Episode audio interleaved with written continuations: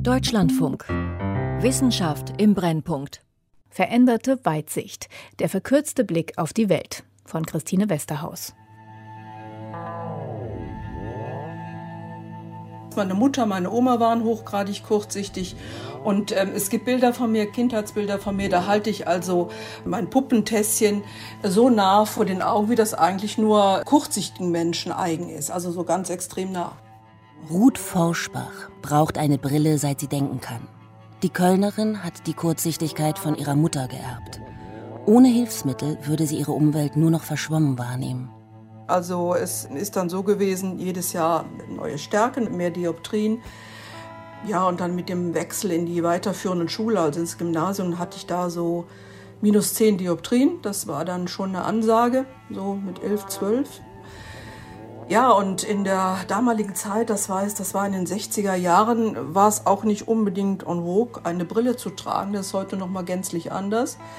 Da war ich dann in Außenseite und Kinder sind ehrlich, aber auch schonungslos, wie wir alle wissen. Und Brillenschlange war da noch das Netteste, was man da so hinterhergeworfen bekam. Kinder mit Brille. Heute ist das keine Besonderheit mehr. Lange Zeit gingen Forschende davon aus, dass die Kurzsichtigkeit oder Myopie, wie sie in der Fachsprache genannt wird, von einer Generation auf die nächste vererbt wird.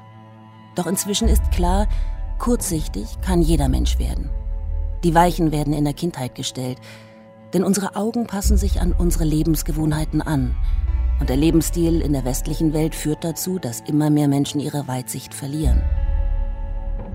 Frank Schaeffel, Professor am Forschungsinstitut für Augenheilkunde der Universität Tübingen, kennt die Zahlen. Man kann sicher sagen oder ja mit großer Wahrscheinlichkeit sagen, dass es immer mehr Kurzsichtige geben wird. Und es gibt eine sehr bekannte Studie, die wird viel zitiert, nach der in 2050 etwa die Hälfte der Weltbevölkerung schon kurzsichtig sein soll. Manche sprechen von einem Kurzsichtigkeitsboom, andere von einer Epidemie.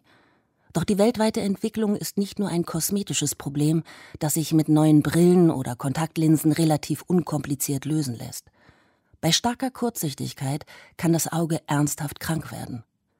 Ruth Forschbach musste das Anfang der 2000er Jahre am eigenen Leib erfahren. Im Alltag konnte die Kölnerin ihre Kurzsichtigkeit mit Brillen und Kontaktlinsen zwar gut meistern, doch das änderte sich schlagartig von einem Tag auf den nächsten. Und dann plötzlich, 2003, das ist jetzt schon fast 18 Jahre her, bemerkte ich morgens, dass mein Seheindruck ein gänzlich anderer war. Das heißt, mit anderen Worten, auf dem rechten Auge zeigte sich das, als hätte ich so eine postmoderne Malerei vor mir. Das heißt, müssen Sie sich so vorstellen, Sie haben ein Bild, schneiden das in mehrere Puzzle und legen das aber versetzt zusammen. Ich habe dann meine Kontaktlinse nochmal gereinigt, wusste aber, daran lag es bestimmt nicht. Und habe dann die Augenarztpraxis angerufen, ja, sofort herkommen, wir wollen augenärztlicher Notfall. Und ich habe geahnt, also irgendwas ist da jetzt nicht wirklich gut. Okay. Durch die starke Kurzsichtigkeit hat sich in Ruth Forschbachs rechtem Auge die Netzhaut abgelöst. Wenn das passiert, sprechen Forschende von einer degenerativen Myopie. Weil sich bei der Kurzsichtigkeit der Augapfel verlängert, verstärken sich die Zugkräfte auf die Netzhaut, auch Retina genannt. Das ist die Schicht, in der die Sinneszellen sitzen, Stäbchen und Zäpfchen genannte Zellen, die das Licht einfangen und den Seheindruck an das Gehirn übermitteln. Wird der Zug auf die Netzhaut zu stark, kann sie sich von der darunterliegenden Schicht ablösen. Dann werden die Nervenzellen in der Retina nicht mehr mit Nährstoffen versorgt.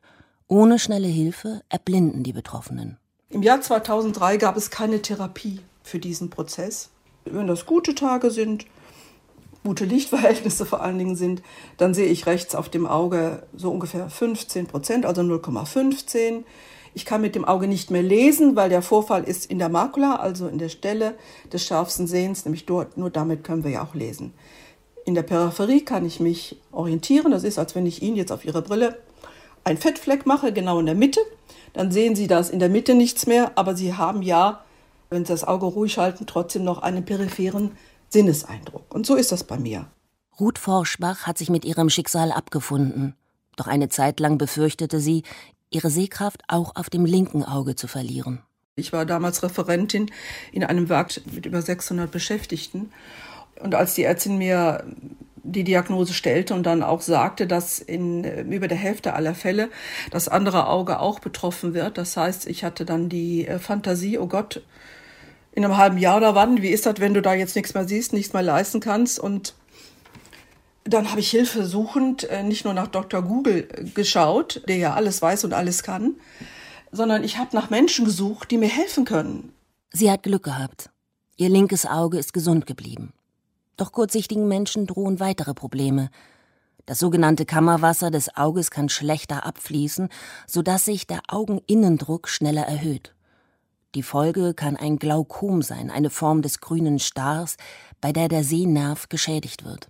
Wenn man sieht, wie kritisch hohe Kurzsichtigkeit ist für das Sehvermögen, werden die Leute sich mit der Zeit auch mehr überlegen, ob es ihnen das wert ist. Insofern glaube ich, mit zunehmender Aufklärung, dass eben gerade die Kurzsichtigkeiten über -5, -6 zeigen eine starke Zunahme, dass man bereits im mittleren Lebensalter Netzhautdegenerationen entwickelt, die auch zur Blindheit führt. Und diese hohen Myopien sind eben auch massiv im Kommen, sodass man eine große Anzahl von Personen erwarten wird, die eben tatsächlich im mittleren Lebensalter schon ihre Sehschärfe in der Mitte komplett verlieren. Und also die sogenannte myope Makuladegeneration ist das Problem, was da sich zeigen wird.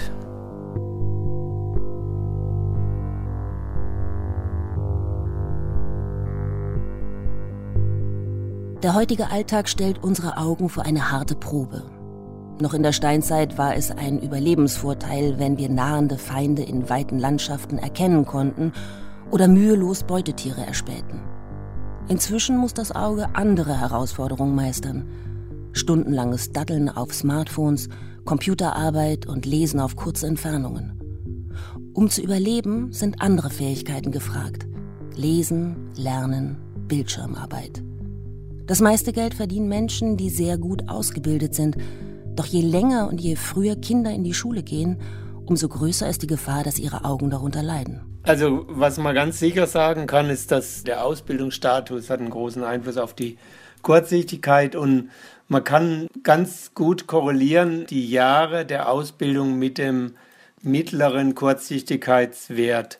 Und da kommt raus, dass man etwa pro Jahr Studium oder Schule etwa eine Vierteldioptrie kurzsichtiger wird über die ganze Bevölkerung gemittelt. Und das ist die beste und sauberste Korrelation eigentlich in der Myopieforschung.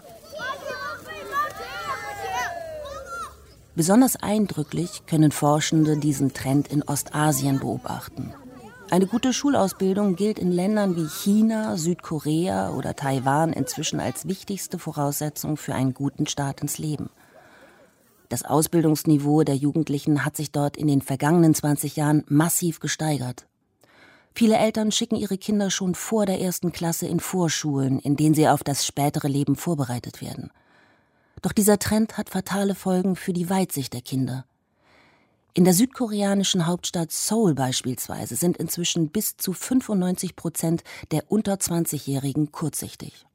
In anderen asiatischen Staaten mit hohem Ausbildungsstatus sind die Zahlen ähnlich dramatisch angestiegen.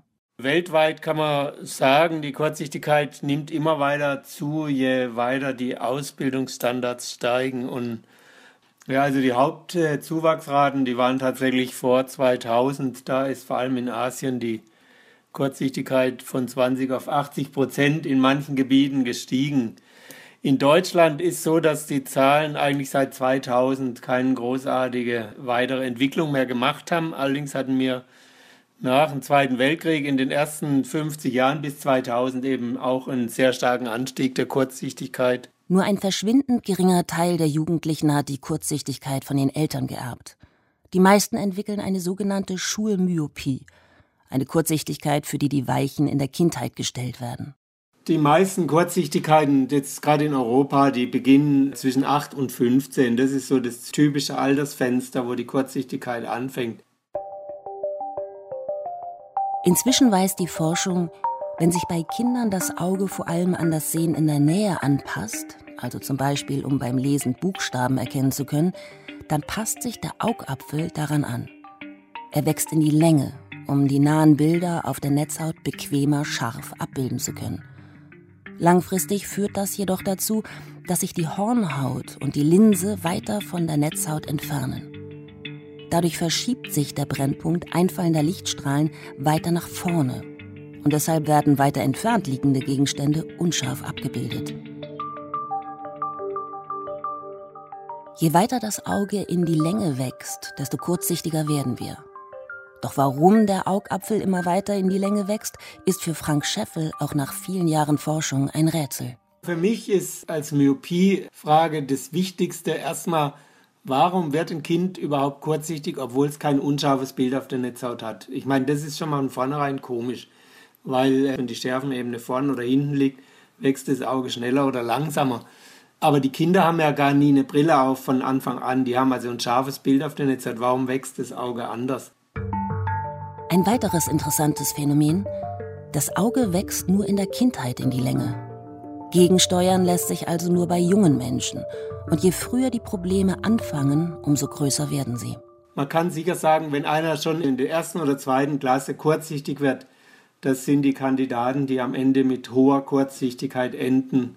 Und die sind natürlich darum besonders auch im Risikobereich bezüglich späterer Augenprobleme, sagen wir es mal so. Je später die Kurzsichtigkeit anfängt, desto geringer ist der Endwert am Ende, wenn man erwachsen ist. Klar ist aber auch, unsere neuen Freizeitgewohnheiten verschärfen das Problem. Vor allem Stubenhocker und Computernerds sind Myopie-Kandidaten. Also was sicher für die Kurzsichtigkeit ganz besonders ungeeignet ist oder schlecht ist, ist, wenn man immer drinnen sitzt mit kurzem Sehabstand, zum Beispiel den ganzen Tag Computerspiele auf kurze Entfernung, ist sicher nicht das Optimum. Doch lässt sich dieser Trend aufhalten? Der australische Forscher Ian Morgan von der Australian National University in Canberra begann schon Anfang der 2000er Jahre, sich mit dieser Frage zu beschäftigen. Eine Sache, die ihm auffiel: Auch australische Kinder gehen schon sehr früh in die Schule. Dennoch werden sie seltener kurzsichtig als Gleichaltrige in Asien.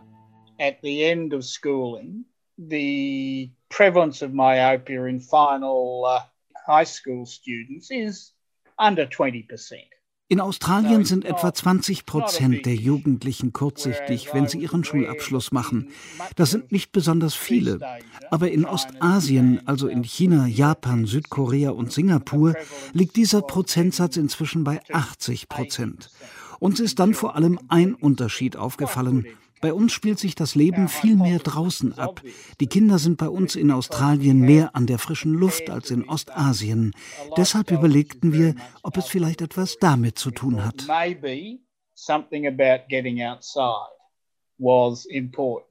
Um diesen Zusammenhang genauer zu untersuchen, führten Ian Morgan und sein Team 2009 eine Studie durch.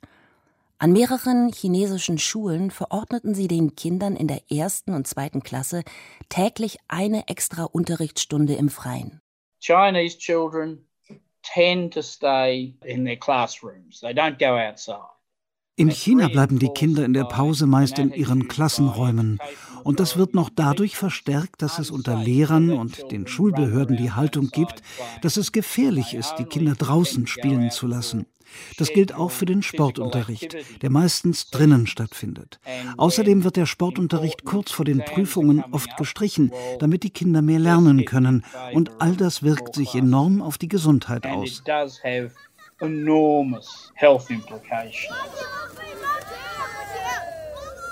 Die verordnete Extrazeit im Freien zeigte schon nach kurzer Zeit einen Effekt. Von den 900 untersuchten Schülern wurden nur 30% mit 9 oder 10 Jahren kurzsichtig.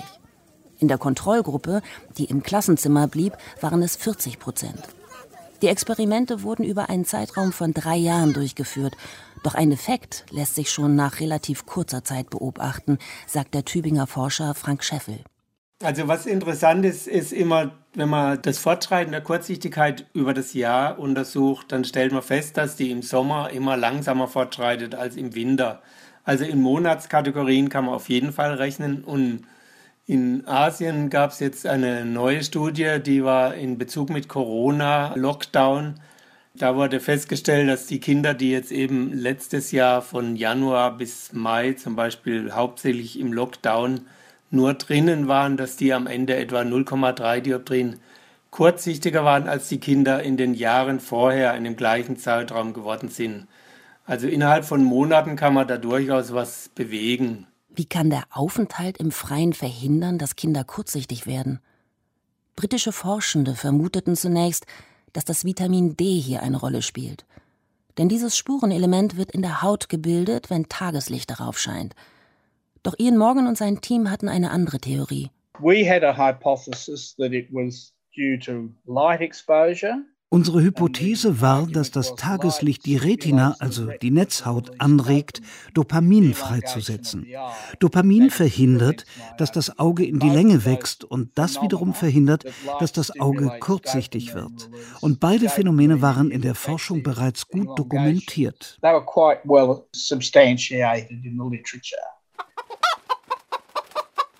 Mittlerweile ist Ian Morgans Hypothese durch viele weitere Studien bestätigt worden. Und es hat sich gezeigt, diesen Effekt gibt es auch bei Tieren. Wenn Forschende bei Hühnern die Wirkung des Dopamins im Auge hemmen, werden die Tiere kurzsichtig. Auch wenn sie viel Zeit im Freien verbringen.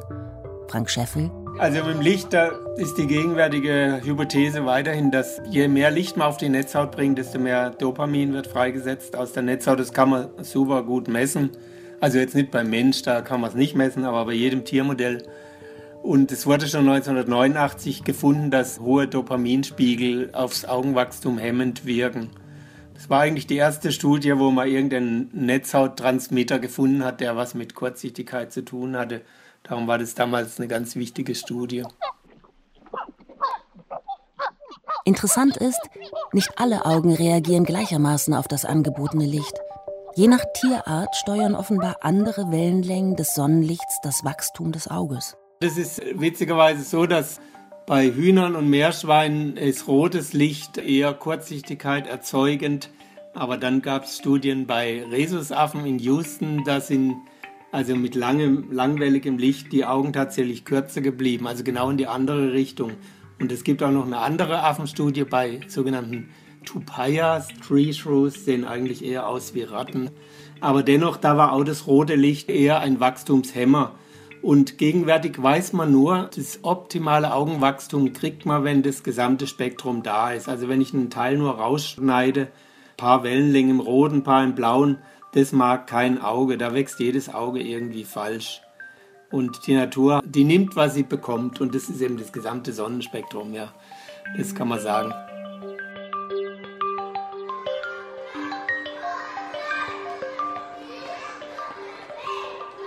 Die einfachste und effektivste Gegenmaßnahme ist also, Kinder und Jugendliche in den Pausen immer auf den Schulhof zu schicken.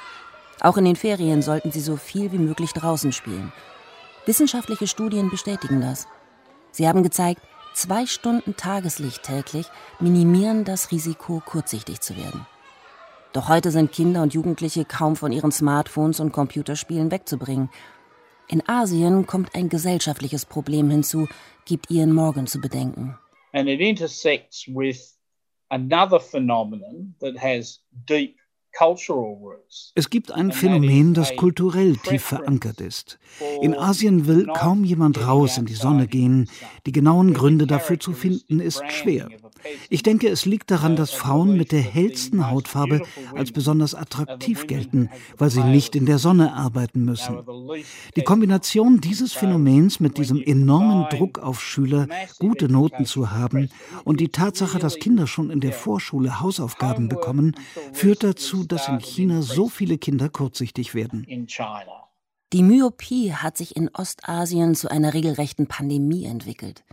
Die Zahl kurzsichtiger Kinder ist dort so dramatisch angestiegen, dass sich inzwischen sogar die Gesundheitsbehörden mit diesem Phänomen beschäftigen. A Chinese economist has calculated just for providing refractive services. Ein chinesischer Ökonom hat es mal kalkuliert. Allein die Kosten dafür, kurzsichtige Kinder mit Brillen oder anderen optischen Hilfsmitteln auszustatten, liegen inzwischen bei 1 bis 2% des Bruttosozialprodukts.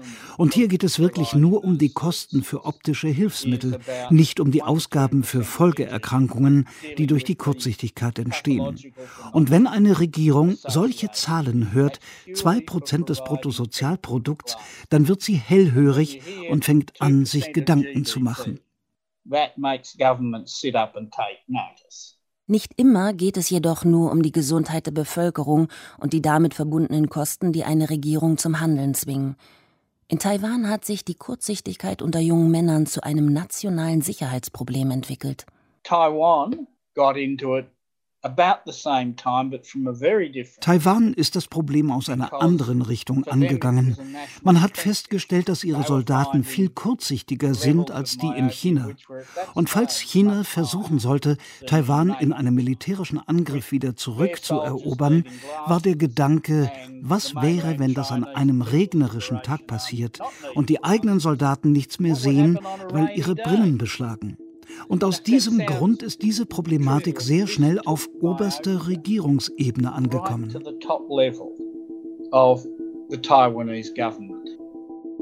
In vielen Schulen wurden nun Unterrichtsstunden im Freien eingeführt.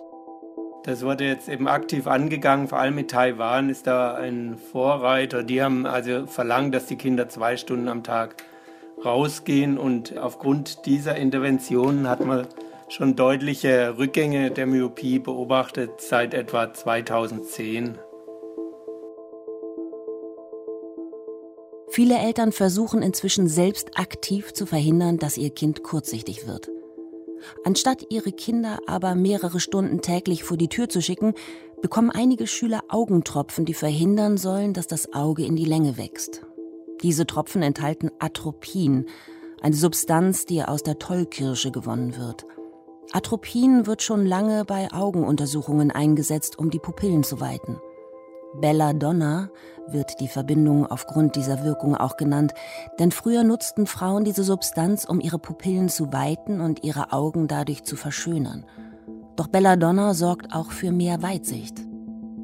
Atropin ist da jetzt der große Renner. Das ist tatsächlich das älteste Pharmakon, das gefunden wurde und dass die Kurzsichtigkeit hemmen kann. Das war schon 1850 etwa entdeckt worden, dass die Kinder, wenn die Atropin Augentropfen haben, dass dann die Kurzsichtigkeit langsamer oder gar nicht mehr fortschreitet. Allerdings haben die damals eben hohe Dosen getropft, sodass die Pupille riesig war und die Kinder haben immer scharf in der Nähe gesehen und so. Das kann man heute nicht mehr so vertreten. Forschende aus Singapur haben vor ein paar Jahren die Lösung für dieses Problem gefunden. Sie haben das Atropin immer weiter verdünnt. Irgendwann verschwanden die Nebenwirkungen. Darum ist gegenwärtig der Stand, dass man Atropin zwar wieder jetzt verwendet, aber mit deutlich niederer Konzentrierung. Doch perfekt ist diese Prävention nicht, gibt Frank Schaeffel zu bedenken. Die Pharmakologie hat auch ihre Tücken. Ich meine, wenn die Kinder große Pupillen kriegen von Atropin und dann blendet es die da und draußen und dann brennen noch die Tropfen. Und da gibt es viele Sachen, die limitierend sind. Und Atropin, muss man auch sagen, ist komplett unspezifisch. Kein Mensch weiß, wie Atropin genau wirkt, wenn es die Kurzsichtigkeit hemmt. Obwohl da viel geforscht wird. Aber das hat so viele verschiedene Angriffspunkte und man weiß nicht genau, welcher ist jetzt der relevante oder sind die alle zusammen die wichtigen Angriffspunkte. Neben Augentropfen greifen Eltern in Asien daher noch zu anderen Maßnahmen, um zu verhindern, dass ihre Kinder stark kurzsichtig werden. Spezielle Linsen, die die Hornhaut verformen. Sie werden nachts getragen und üben im Schlaf einen leichten Druck auf die Hornhaut aus. Diese verformt sich dadurch leicht und gleicht die Kurzsichtigkeit bis zu einem gewissen Grad wieder aus. Allerdings sind diese Linsen teuer. Sie kosten um die 600 € und müssen jedes Jahr erneuert werden.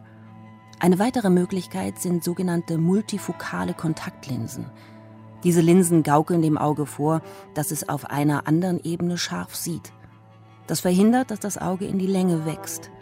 Dieses Prinzip haben Frank Schaeffel und sein Team vor einigen Jahren entdeckt. In Tierversuchen konnten sie zeigen, wenn man Hühnern diese speziellen Linsen aufsetzt, wird das Längenwachstum des Augapfels gestoppt. Die Hühnerexperimente mit Linsen waren damals sehr wichtig, weil die haben das erste Mal gezeigt, dass das Auge in beide Richtungen unterschiedlich wachsen kann. Also wenn ich die Ebene, wo das Bild scharf ist, vor die Netzhaut lege, dann wird das Auge feststellen, oh, ich bin zu lang, also wenn man in der Ich-Form sprechen darf. Und das hemmt tatsächlich dann auch das Längenwachstum und das Auge wird kürzer. Und wenn man die Linse dann runternimmt, ist das Tier weitsichtig, weil es eben ein zu kurzes Auge hat. Wenn ich aber eine Streulinse vors Auge setze, dann wird die Brennebene oder Schärfenebene hinter die Netzhaut verlegt. und das Auge strengt sich dann an, die Ebene wieder einzufangen und wird dadurch länger. Und das hat das erste Mal gezeigt, dass das Augenlängenwachstum über einen durch Sehen gesteuerten Regelkreis wirklich geregelt wird. Also das Wachstum wächst ganz genau nach dem, wo gerade die beste Bildschärfe ist. Und das war irgendwie nicht in der Form bekannt. 2020 hat eine Studie aus den USA gezeigt, multifokale Kontaktlinsen können das Fortschreiten der Kurzsichtigkeit verlangsamen. Doch sie haben ebenfalls Nachteile. Die Kinder sehen mit diesen Linsen unscharf. Außerdem können sie die Myopie nur aufhalten, nicht verhindern. Diese ganzen Interventionen, die man gegenwärtig hat, also Therapievorschläge, die erreichen alle eine Hemmung von wegen mir 50% im ersten Jahr. Aber bis heute hat es keiner geschafft, die Myopie irgendwann mal wirklich anzuhalten.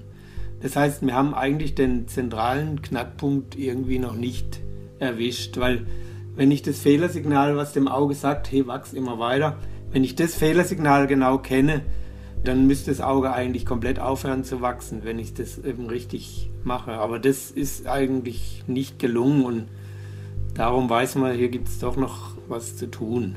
Klar ist aber, das beste Rezept gegen Kurzsichtigkeit ist auch das billigste. Viel Zeit im Freien verbringen und den Blick so oft wie möglich in die Ferne schweifen lassen. Wer diesen Rat schon als Kind befolgt, hat gute Chancen, die Weitsicht zu behalten. Die beste Methode wäre natürlich, wir gehen wieder raus in den Wald und dann ist auch fast keiner mehr kurzsichtig. Das ist auch sicher. Die ganzen Naturvölker, die haben 1 oder 2% Kurzsichtigkeit und die ist dann jeweils auch von Geburt an da. Das ist also komplett angeboren. Aber die haben keine umweltbedingte Kurzsichtigkeit. Das ist ja unser Hauptproblem.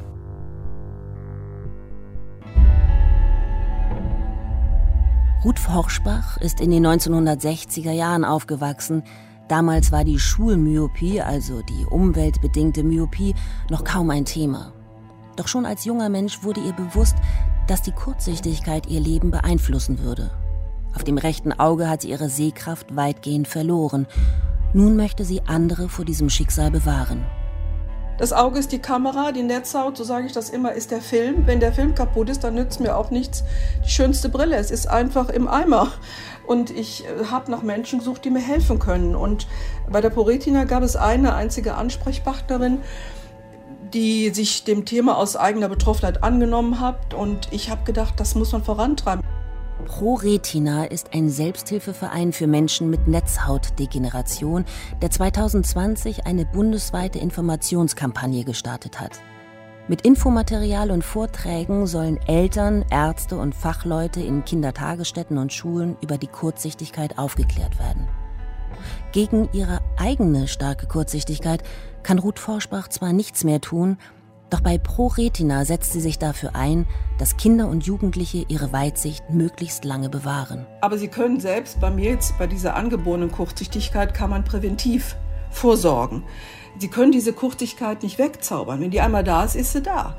Aber sie können, oder die Menschen, die Kinder bzw. die Eltern oder Erziehungsberechtigte können vielleicht dafür sorgen, dass sie nicht so rasant zulimmt oder dass sie zumindest ein bisschen gehemmt werden. Und das ist mein Anliegen. Das ist wirklich denn wenn es einmal da ist, Sie können den Augapfel nicht mehr zurückschieben oder die Kurzsichtigkeit eliminieren. Das geht nicht.